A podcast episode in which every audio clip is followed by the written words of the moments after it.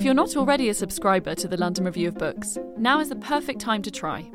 Sign up for just £5 a month and treat yourself to some of the world's best writing from Europe's leading magazine of culture and ideas.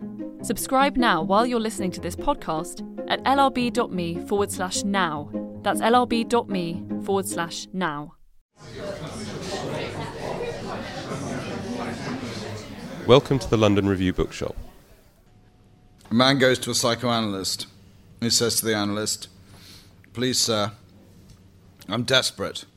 If you cure me, I'll give you my fortune. I'll give you everything. I'm desperate. The analyst says, I don't want your fortune, sir. All I want is 50 quid a session. The man says, 50 pounds? Why so much? To which the analyst answers, At least you know the price. At least you know the price. I am a psychoanalyst, and secrets are my currency. I deal in secrets for a living the secrets of desire, of what people really want and what they fear the most. The secrets of why love is difficult, sex complicated, living painful, death close, and yet place far away. Why are pleasure and punishment closely related? How do our bodies speak? Why do we make ourselves ill? Why do we fail? And why is pleasure hard to bear? I'm a reader of minds and of signs. Sometimes I'm called a shrinkster, a healer, a detective, an opener of doors, or a dirt digger. Like a car mechanic on his back, I work with the underneath or the understory. Fantasies, wishes, lies, dreams, nightmares, the world beneath the world, the true words beneath the false the weirdest intangible stuff I take very seriously. And I'm into places where words can't go or where they stop. And I do this early in the morning too. Giving sorrow words, I hear the secrets of how people's desire upsets and terrorizes them. The mysteries that burn a hole in the self and distort and even cripple the body. The wounds of experience reopened for the good of the soul as it's made over. At the deepest level, you'll find, you probably already know, that people are madder than they want to believe. You will find, if you inspect the invisible and listen out for the soundless, that people fear that they'll be eaten. They also are alarmed by their desire to de- devour others. They also imagine, in the ordinary course of events, that they will explode, implode, dissolve, or be invaded. People's daily lives are penetrated by fears that their love relations involve, amongst other things, an exchange of urine and feces. As the great, great Viennese satirist Karl Kraus warned, and this was a man characterized by Freud as a mad half-wit, it's the most tragic thing in the world for the fetishist who wants only a shoe but has to marry the whole woman. Always, before any of this began, I enjoyed gossip, an essential qualification for my job. Now I get to hear a lot of gossip. A river of human filth flows into me day after day, year after year. Like many modernists, Freud privileged rubbish. You could call him the first artist of the found, making meaning out of that which is usually discarded. It's dirty work getting closely acquainted with the human. There's something else going on in my life now, too almost an incest, and who could have predicted it? Miriam, my older sister, my best friend Henry have conceived a passion for one another. Until him, her only other contact with the world of letters was through the postman. Now, all our separate existences are being altered and shaken by this unlikely liaison. It had taken me a long time to come to enjoy my sister Miriam, since she caused Mum such hair tearing, brain whirring upset, and me too, of course. But my ex wife Josephine had liked Miriam sometimes. I think she envied her selfishness, as women often do with one another, saying, however, that Miriam talked and talked in the hope of one day finding something to say. Comparing the endless stream of her conversation to the experience of having a plastic bag tightened slowly over your face. I can't forget, though, that whatever chaos Miriam has made here and in Pakistan, and you'll be hearing about that, is not as bad as the crime that I've committed. You see, I live every day with a murder, a real one. I'm a killer, so watch out, when you're with me. There, I've told you. It's out. Now everything between us is different. Until I put down those words, I trusted only one other person with the information that I was a murderer.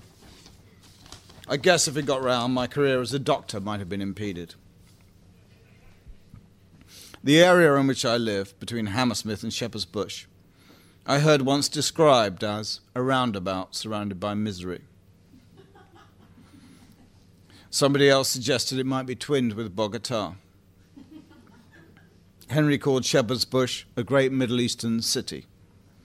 Hijabbed Middle Eastern women shop in the market, where you can buy massive bolts of vivid cloth, crocodile skin shoes, scratchy underwear, jewelry, snide DVDs, parrots, luggage, as well as illuminated 3D pictures of Mecca and of Jesus. One day, in the old city of Marrakesh, I was asked if I'd ever seen anything like Marrakesh before.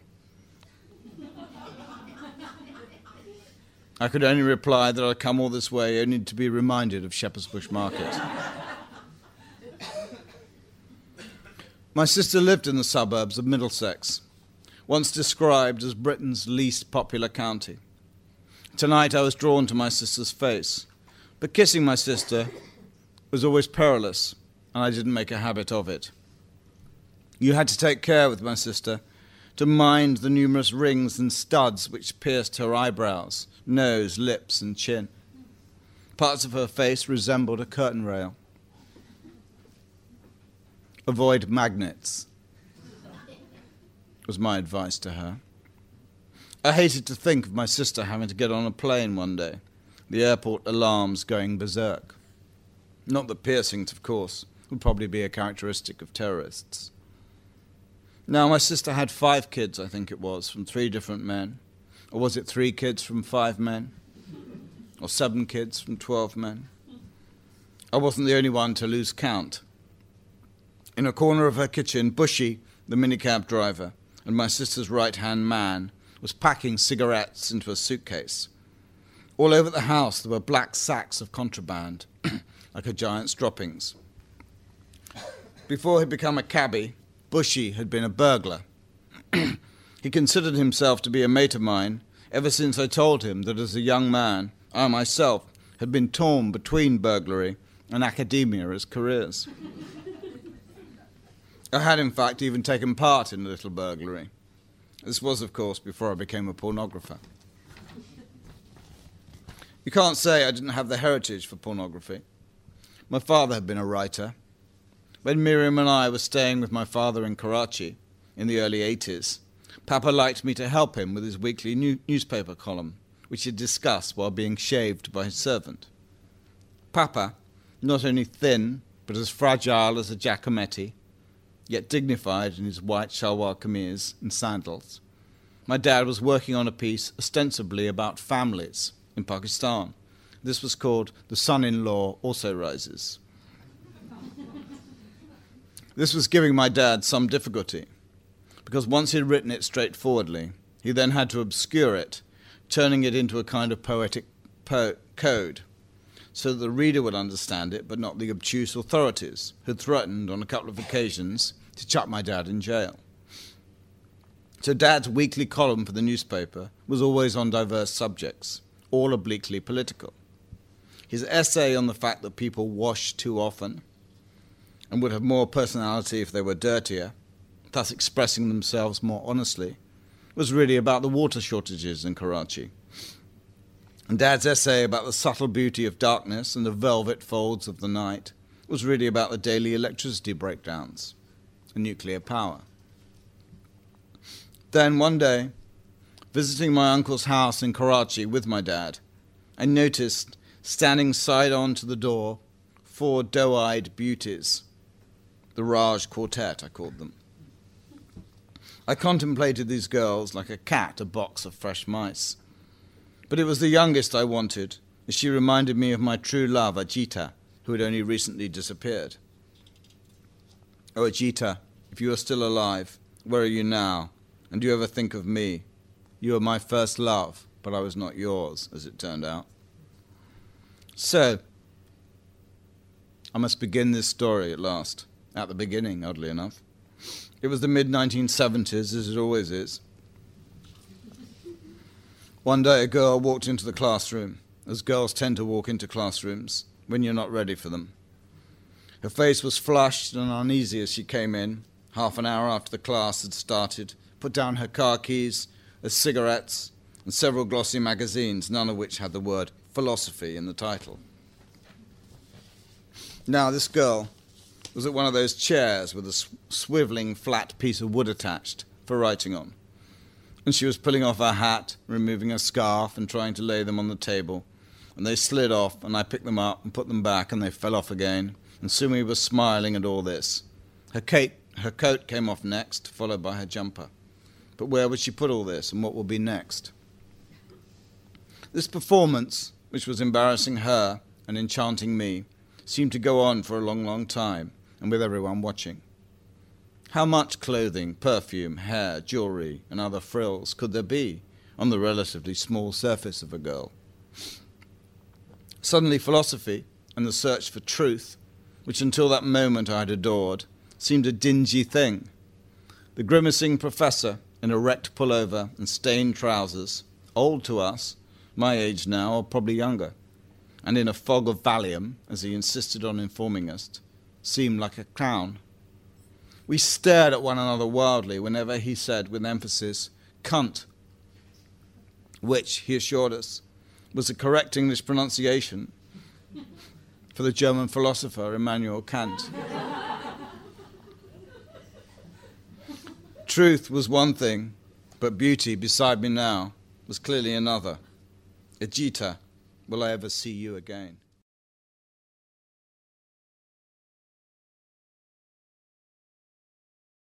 Uh, while um, Hanif rests his voice, um, I should say for those of you who haven't read the novel, that wasn't an extract, it was a riff, a very wonderfully composed riff of elements in this uh, rich work.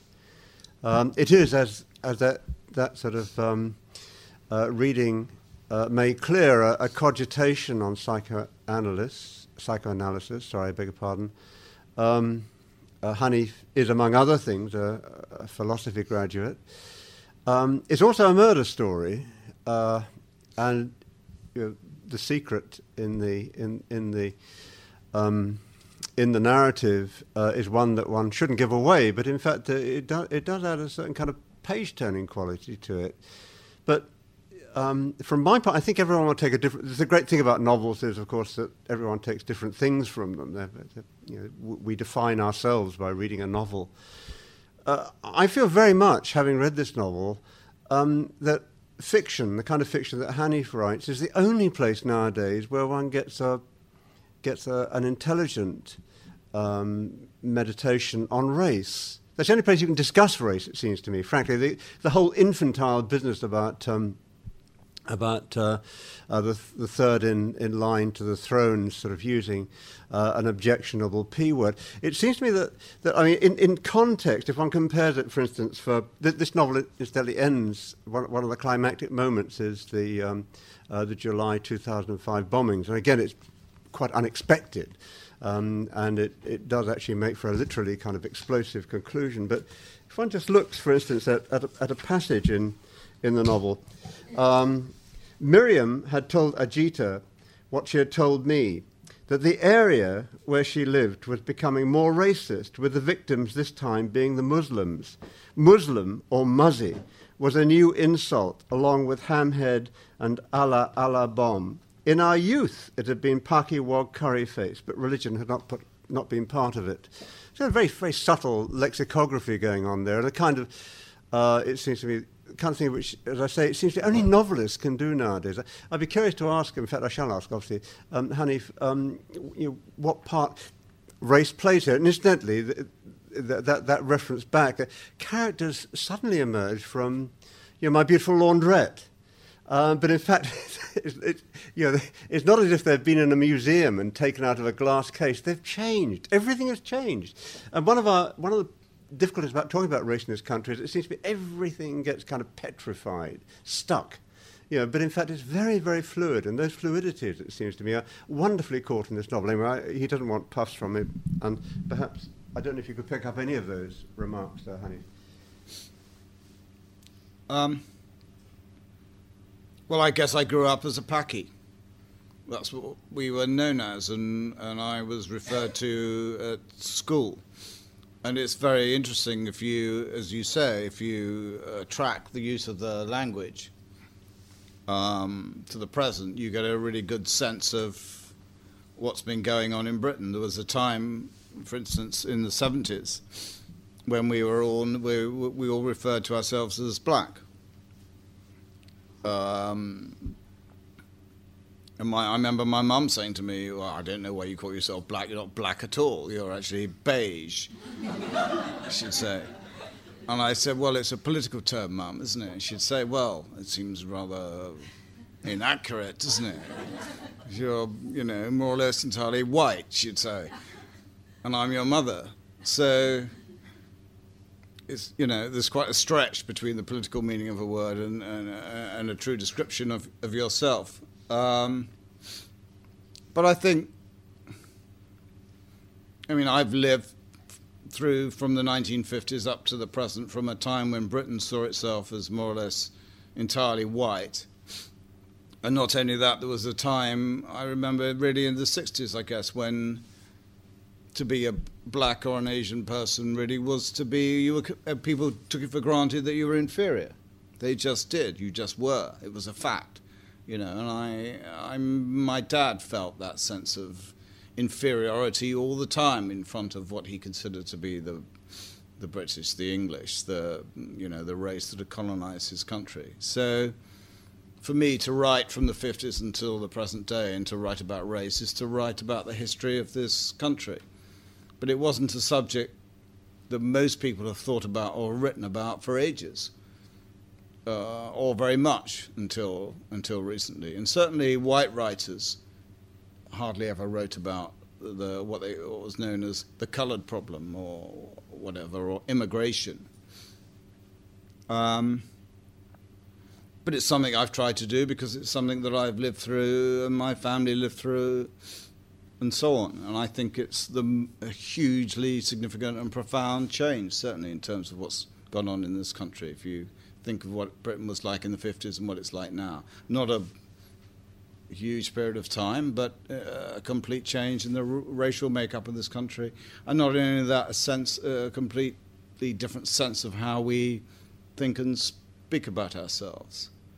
But a kind of wonderful mixture in the novel. I mean, uh, when you were reading it out, um, it, it, was quite evident that you know the, a lot of people were extremely amused. It, it, came over as you got as many laughs as a comic novelist could expect, and yet I, I detect a terrific vein of sort of, um, of, of, of, sort of subterranean pessimism in the novel. I mean, the, the Jamal is, is really a very, very sad figure. And also, you know, to go back to Omar, I, I, I find the, you know, the kind of later career of Omar to be rather kind of de- depressing. I mean, could, could you... Oh, really? Well,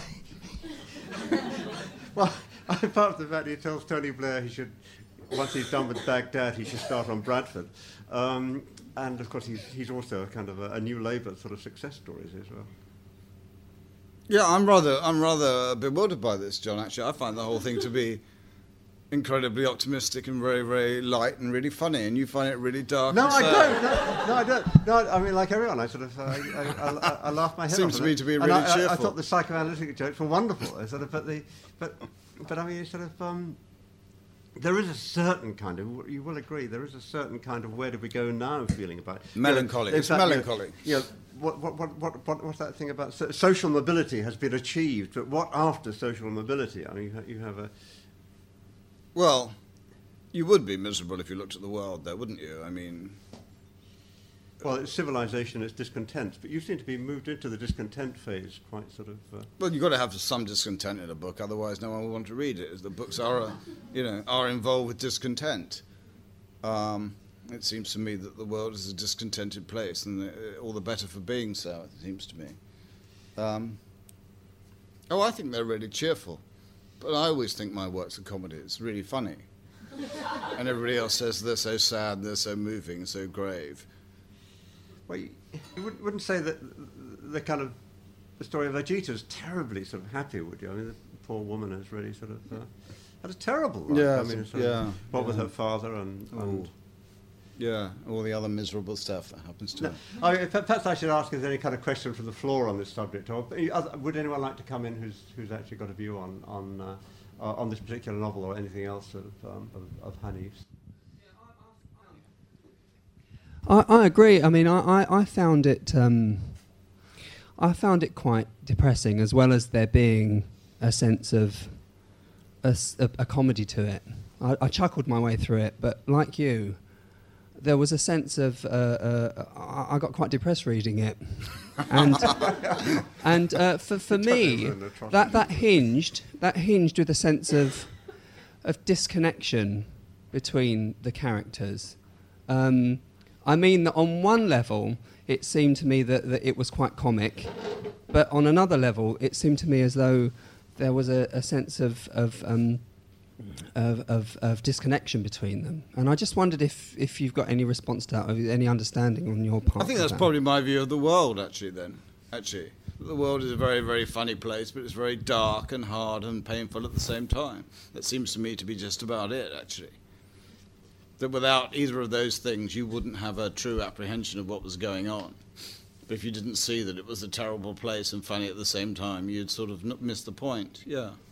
Yeah. This is a terrible presumption, but could I ask you to, to read that last rather kind of Oh no, I can't read- no, no, no, no? no, no, it's horrible that bit. Chapter That's really, no, 48. no, that's too dark. You read it. I, I don't- I- one of the questions I was going to ask you is that you, you do like autobiographical narration, and I was wondering what kind of voice you thought the reader should hear. Presumably your voice, is that right? But not in the Buddha of Suburbia, perhaps. That funny Englishman has a different voice, does he? Um, when you're writing, you find a voice that sort of that you can sustain, that seems to be able to say the sort of things that you want to say. That is both funny and sad and this and that and the other. And you find a position. It's like a director finding a, a place to put the camera where you can speak from with ease.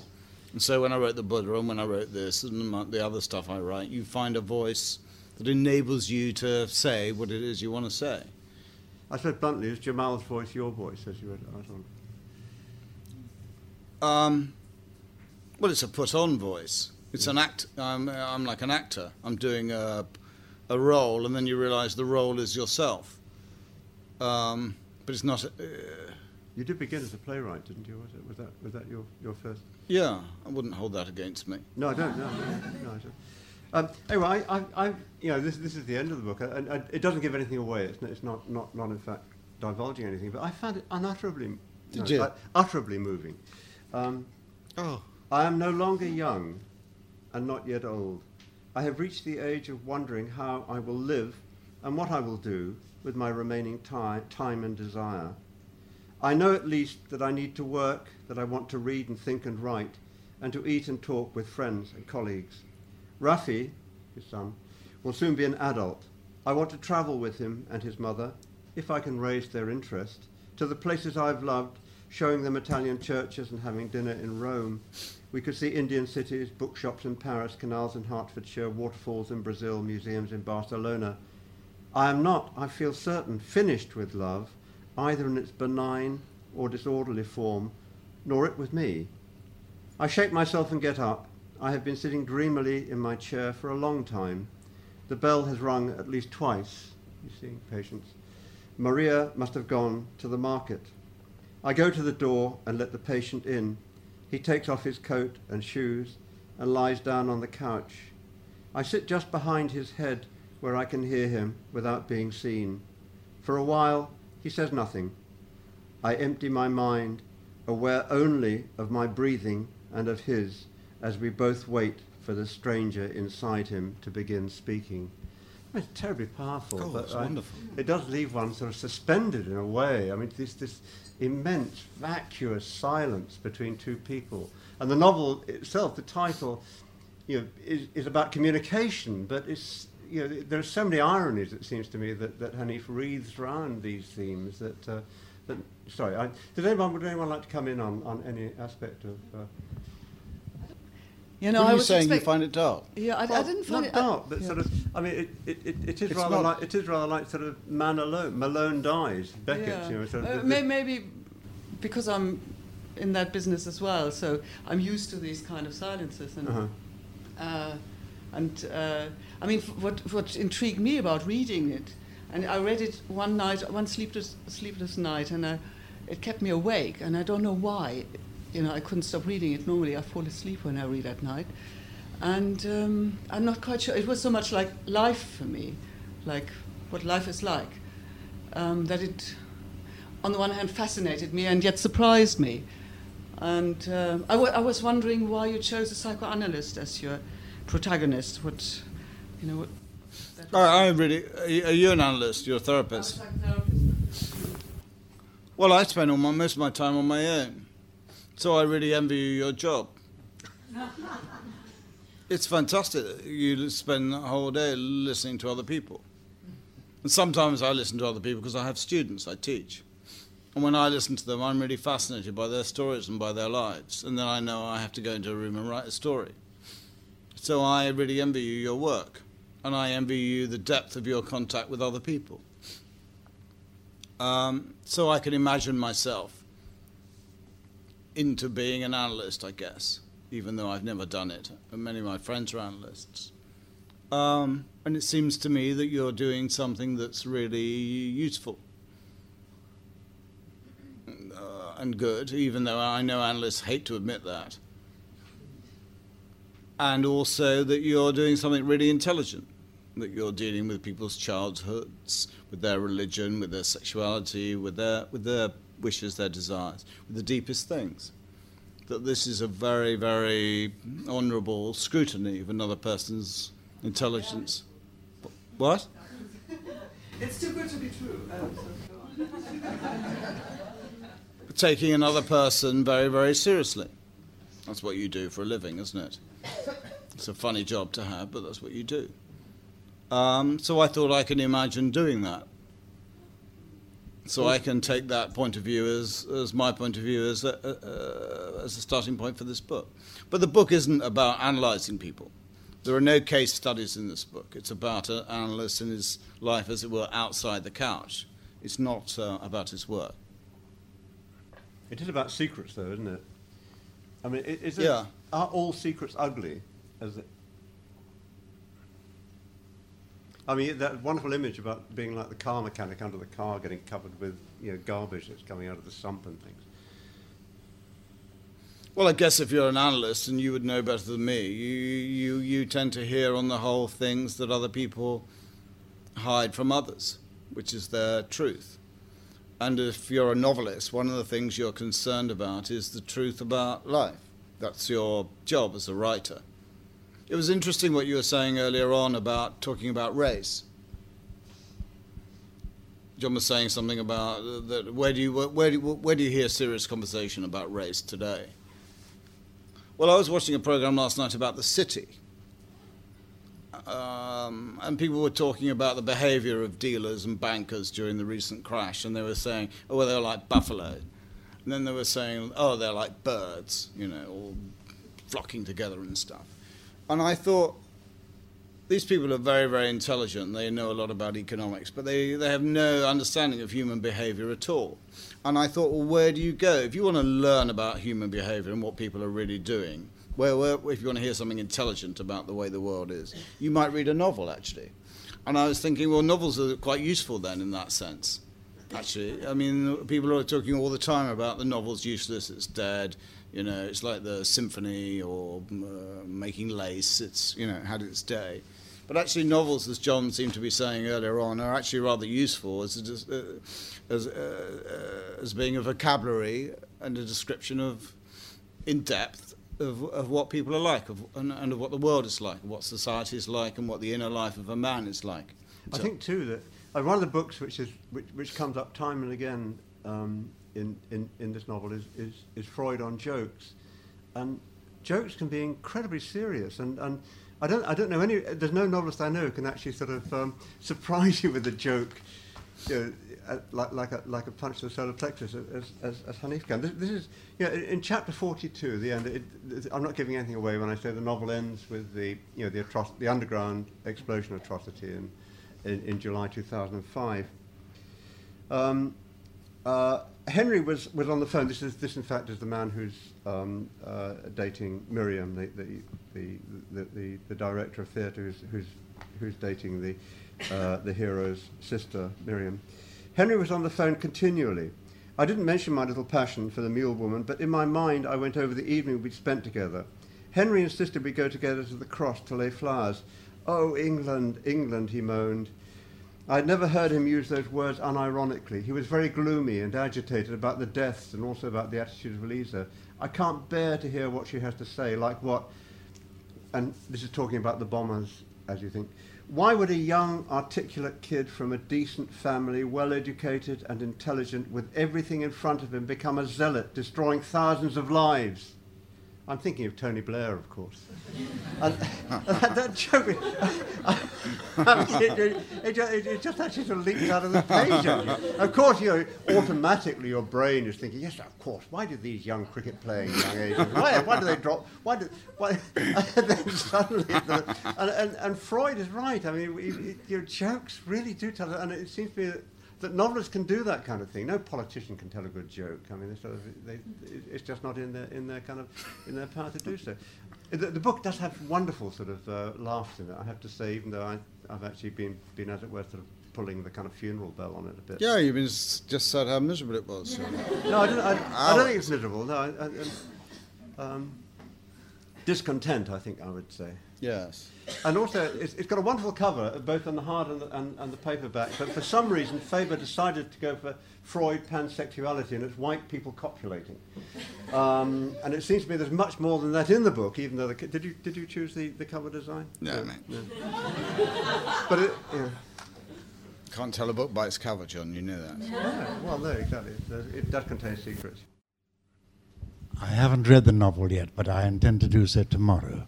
If they having heard what you've uh, what you've uh, what, you've spoken about it, um, I'm deeply distressed to think that coloured people have ever felt inferior to, to white people. But I'm wondering what you think now that the you know the most important man in the world politically is a a, a person of mixed blood. Um, I mean, don't you think that will change things enormously?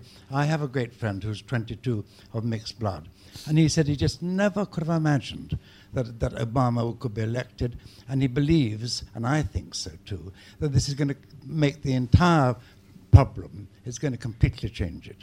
Do you agree? Well, I'm really pleased as a Muslim in the White House. I need. her. I'm really pleased that it's fantastic. One of our chaps has finally here. has finally taken over. A funny kind of American. Yeah, that's right. Um, I'm absolutely delighted, like like, everybody else, um, and and the symbolism. Um, it seems to me to be is clearly, as he suggests, what's most important about it. That it shows my kids, that it shows all of us that uh, somebody from who's mixed race can can can reach that position. It's incredibly encouraging, as you know. Um, it'll be interesting to see what happens next. I mean, we had a woman prime minister. I don't know whether any of you ever remember that. And then lots of women felt really cheered for ages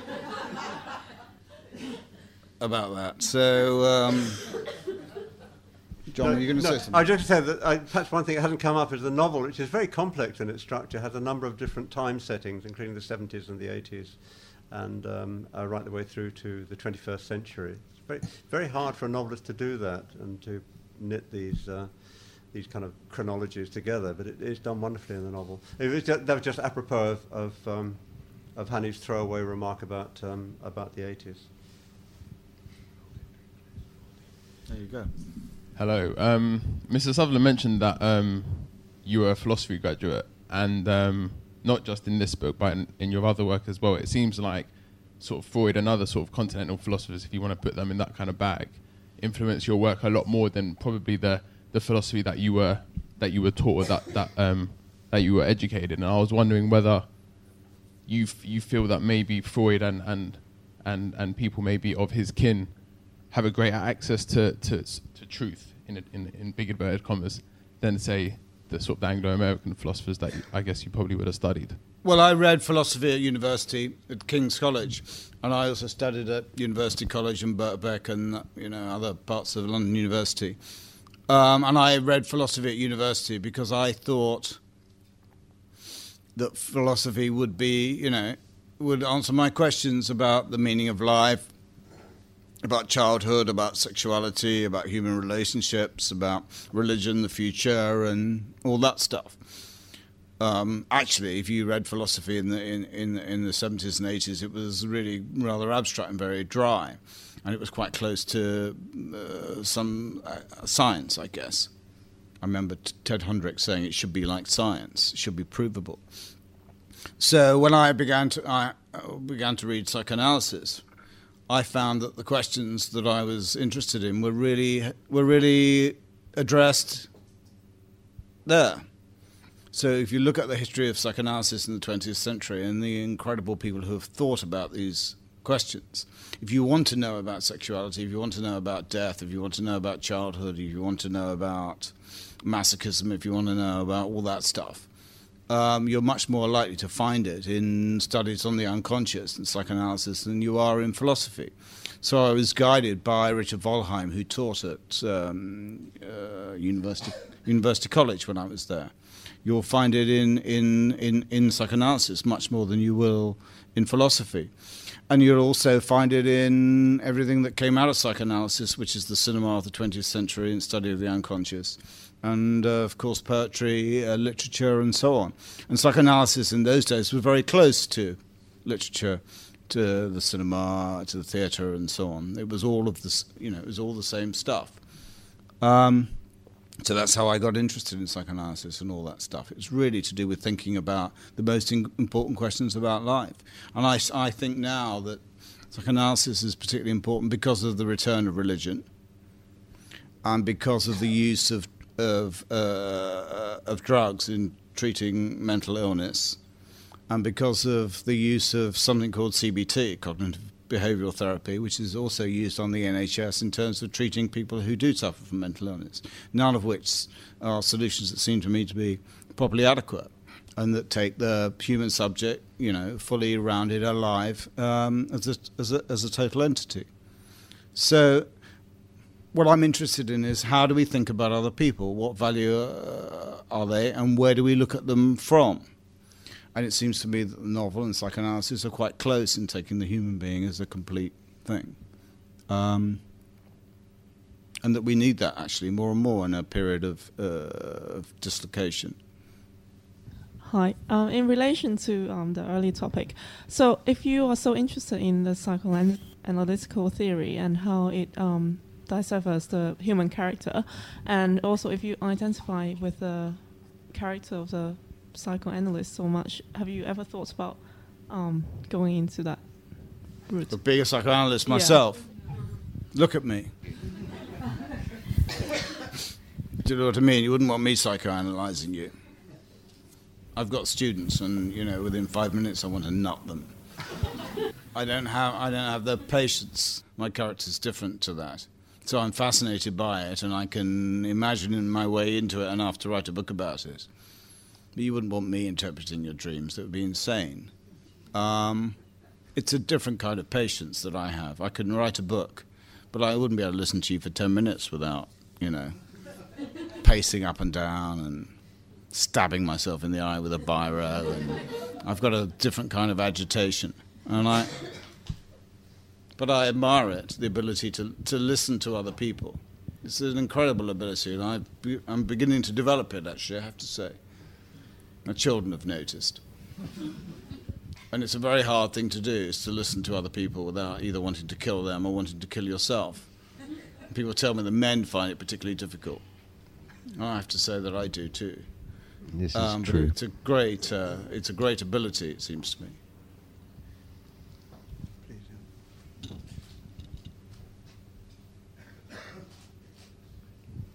Hello. Um, you mentioned uh, about the use of novels. Um, and as as a novelist and a philosopher, and having done philosophy, um, d- do you think that that novels are somehow better if they do have a use, or do you think that novels all they require is to be a novel and either to entertain or to do something? I mean, do they require use? Are they well, they are. Yeah, they do. They, it seems. I don't read novels. I haven't read a novel for years. But I, but I, I happen to believe they're very useful.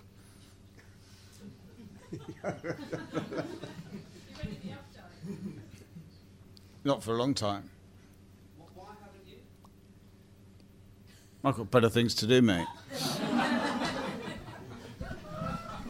I, I, I, I, enough. I, I, I, we, there's a question. Another question. I'm sorry. I don't want. I don't want to. I don't want to. to, to you, Go on, you, you, got to start you, you read loads of novels. You know about No. I, I just say that that that, that it, one of the one of the aspects of, of, of Hanif's work, which hasn't perhaps been touched on, I don't know if it's worth touching on, is that um, it, it- there's there's a line in, in something to tell you when he says that all of England is becoming London, and it strikes me that that very no other novelist that I know has, has been so sort of, as it were, exact in his topography. I mean, it's a long way from Bromley, I suspect, to Shepherd's Bush.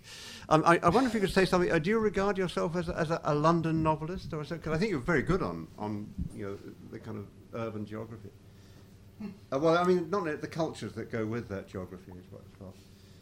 Well, I just write about the stuff that I see around me. If I see something funny or amusing up the road, and then I'll put it in a book. And it seems to me to that you, whatever you, you take this little bit of earth, and you write about it, and it becomes representative of the rest of the world in some way. But is, is, is England turning into London, or London sort of taking over over England in the sense that I mean, obviously it is the great unmelting pot, isn't it? I mean, Well, I come from the suburbs, so coming to London was a huge relief for me, you know, to see people who were not white and to hear other languages and to be in a place that where people didn't wash their cars every Sunday. Hi. Um, just follow up on the discussion of philosophy to a certain extent. Um, thinking about the Buddha of suburbia for a second, Karim strikes me as being a fabulous character, having grown up myself about the same sort of time in the 70s. Um, I love the fact that he's actually motivated by very little of any sort of that's particularly worthy. He seems to me to be completely driven by the pleasure principle. Um, and that seems to be a much more sensible way to approach life. The people who tend to come a cropper are those with high ideals. Um, in that particular novel, well, it seems to Well, me like anyway. Gordon Brown, you mean? well, yeah, but it wasn't. I, I, I know what you mean, I've read yeah. the novel a couple of times. I didn't come across him, but um, yeah, I just wondered, you know, if you wanted to comment on the fact that whilst I think it is important that novels have a role to play in the sort of intellectual life, there's a lot to be said for. Well, you just said it yourself. You've got better things to do, mate. I mean, it, uh, Karim as a character strikes me as being fascinating from that point of view. Well, Karim in the Buddha of Suburbia is, as you suggest, a character that's who's driven by um, a desire for pleasure in his genitals, and you can see that that would be sensible in a character who was how old is he in his early twenties, but you wouldn't want that in someone who was older. It become rather gross and rather loathsome by then, and, and as you get older, you have to become more altruistic, and more more moral and more charitable.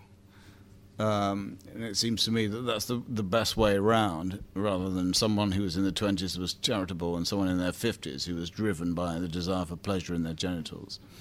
Be a horrible, horrible thing. Um, so the Buddha S- Suburbia and, uh, let's say, Something to Tell You are related to one another, but Something to Tell You is a much darker book. Um, and there are far more, far more, as it were, other people in it uh, the Buddha Suburbia is more solipsistic, and there are other people admitted into the world later on, which makes the world much more pleasant. It seems to me that one's own pleasures um, are far less interesting as you get older than the than the company of other people and the pleasure of other other people, the pleasure that, of their company and the pleasure that they have actually. That in a way your own pleasures sort of fall away and become much less interesting to you than other stuff, and that seems to me to be the best way around actually. Yeah. But we are allowed a little bit, aren't we? Not you, Andrew. You have Oh, enough as it is already. fine, It seems to okay. me much more than you're due. Yes, you seem to suggest that social mobility is not ultimately a satisfying attainment. So, what do you suggest to be uh, the next worthwhile pursuit? Social mobi- mobility. Yeah. Thank you. The lady there was asking about social mobi- mobility. Um, well, I come from Bromley, and for me to come to London was was a fantastic jump. Um, and there's nobody more socially mobile than me. I met the Queen the other day. She was great. You're a Uh, commander of the British Empire. I am a commander of the British Empire, yes. I noticed that Benjamin Zephaniah gave his back. You didn't notice it had empire, he didn't see that bit in it. When he got his glasses on, he gave it back. I thought that was really funny. You're not going to bored of that. I'm not going to give mine back, no. I wear it naked. Um, if you come from a dull place, it seems to me it's your duty to go to a more interesting place, and that's what I consider social mo- mobility to be. What is beyond? As you said it was not satisfying, not the, the ultimate goal. Well, the ultimate goal uh, is to be with people who interest you, who you like, whose company you enjoy, and who like you. If you can, if you're can be so lucky to find that, then you're all right. It seems to me. Um, but I don't think that moving up the class system would necessarily be uh, that interesting in itself. No. Not to be dismissed. Yes, sorry, I thought you put your hand up before, I wasn't sure. Sorry, um, Okay, hi. Um, I just wanted to ask you. I was just interested in how you write. Like, you know, when you get an idea, do you research it and then spend a certain amount of time every day? you quite um, strict with yourself, or how, or does it change according to a novel that you're working on? Just interested. Well, I, I, I got quite a lot of friends who are writers. Um, and most of them are, most of us are quite disciplined. And I, I went out today for lunch. When I got home in the afternoon, I thought, there's nothing else to do, is there? I thought, I got home at about three o'clock, and then I thought, I'm going out later to, to come here. And I thought, well, what else is there to do? What am I going to do? I racked my brains, actually, for other things. I thought, should I go for a walk? I looked out the window, it looked a bit dodgy outside. And then I thought, well, I'm going to have to write something. Um, so it's, and it's always entertaining to write. It's always a pleasure to write. Writers do like to write. They always complain, oh, it's so difficult, it's so painful. Oh, I was bleeding from the ears yesterday.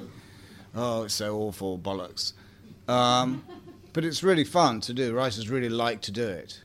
If you, you know, if it's your thing, if that's what you like to do, it's a real pleasure to do. Um, people talk about discipline as though you know you're running a marathon, but actually most writers actually quite enjoy to do it. I think you have to give yourself a kick. You know, you think, oh, would I rather watch daytime TV or would I, you know, want to write a novel? Well, obviously you'd rather watch daytime TV. Anybody would. And you think I'll give myself a kick, and then I, you know, go to my desk and start writing this book. On, the question of writing, uh, you, you've had the odd brush with censorship. Do you, do you feel like, does that does that bother you at all? I mean, I, I think weddings are beheadings. Yeah. Yeah. It's always the BBC that censors you, I always find. They're always the worst. And the most high handed, the most self righteous. It's always the BBC, I find. Um, but on the whole, no one's fucked around with my work at all, to be honest. No. Except the except Except the BBC. Except the BBC. Yeah. So you think writers are fairly free in this country to, to write about almost anything?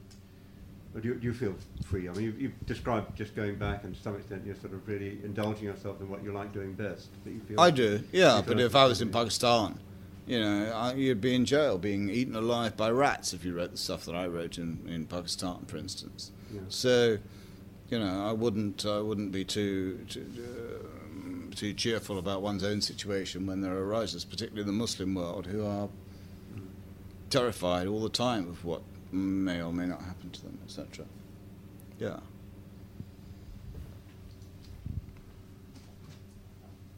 Your book's published in Pakistan. They're imported, they're not published.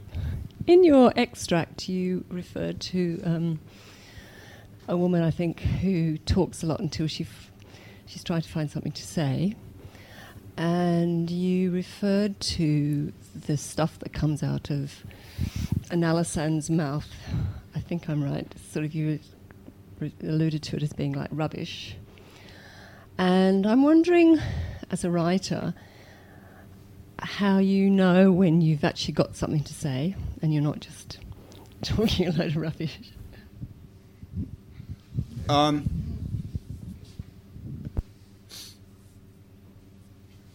that's a very good question. Because you might write a lot. And I, I think it's probably the case that a lot of writers write a lot.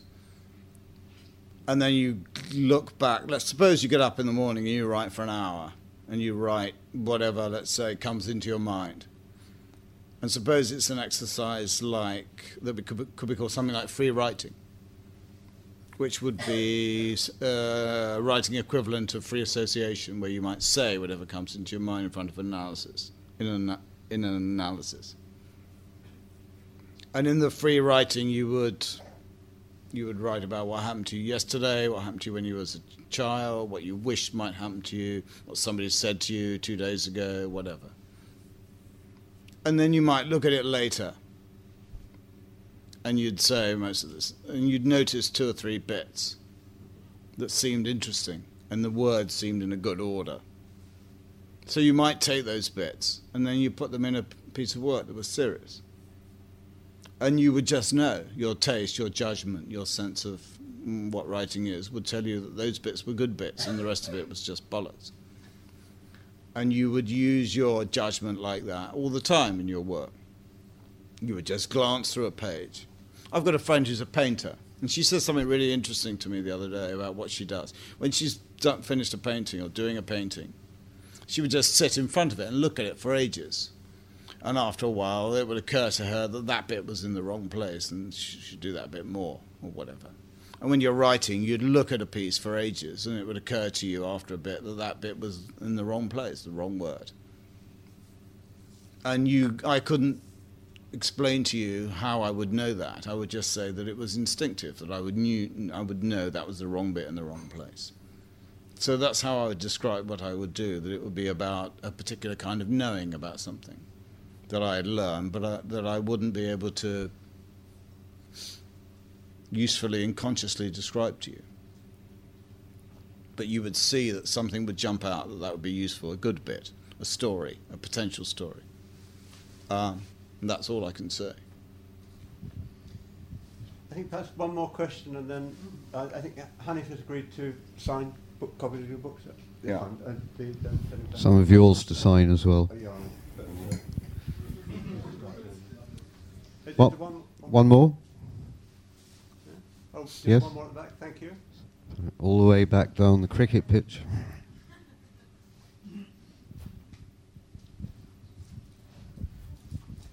Um, very close to mouth. All right. Um, we're studying um, Buddha suburbia, A levels, and um, you said early on that the world is full of discontent. And one thing we've noticed um, was that many characters in the Buddha suburbia are full of idealism, and um, or and they end up being disappointed in, you know, how things pan out.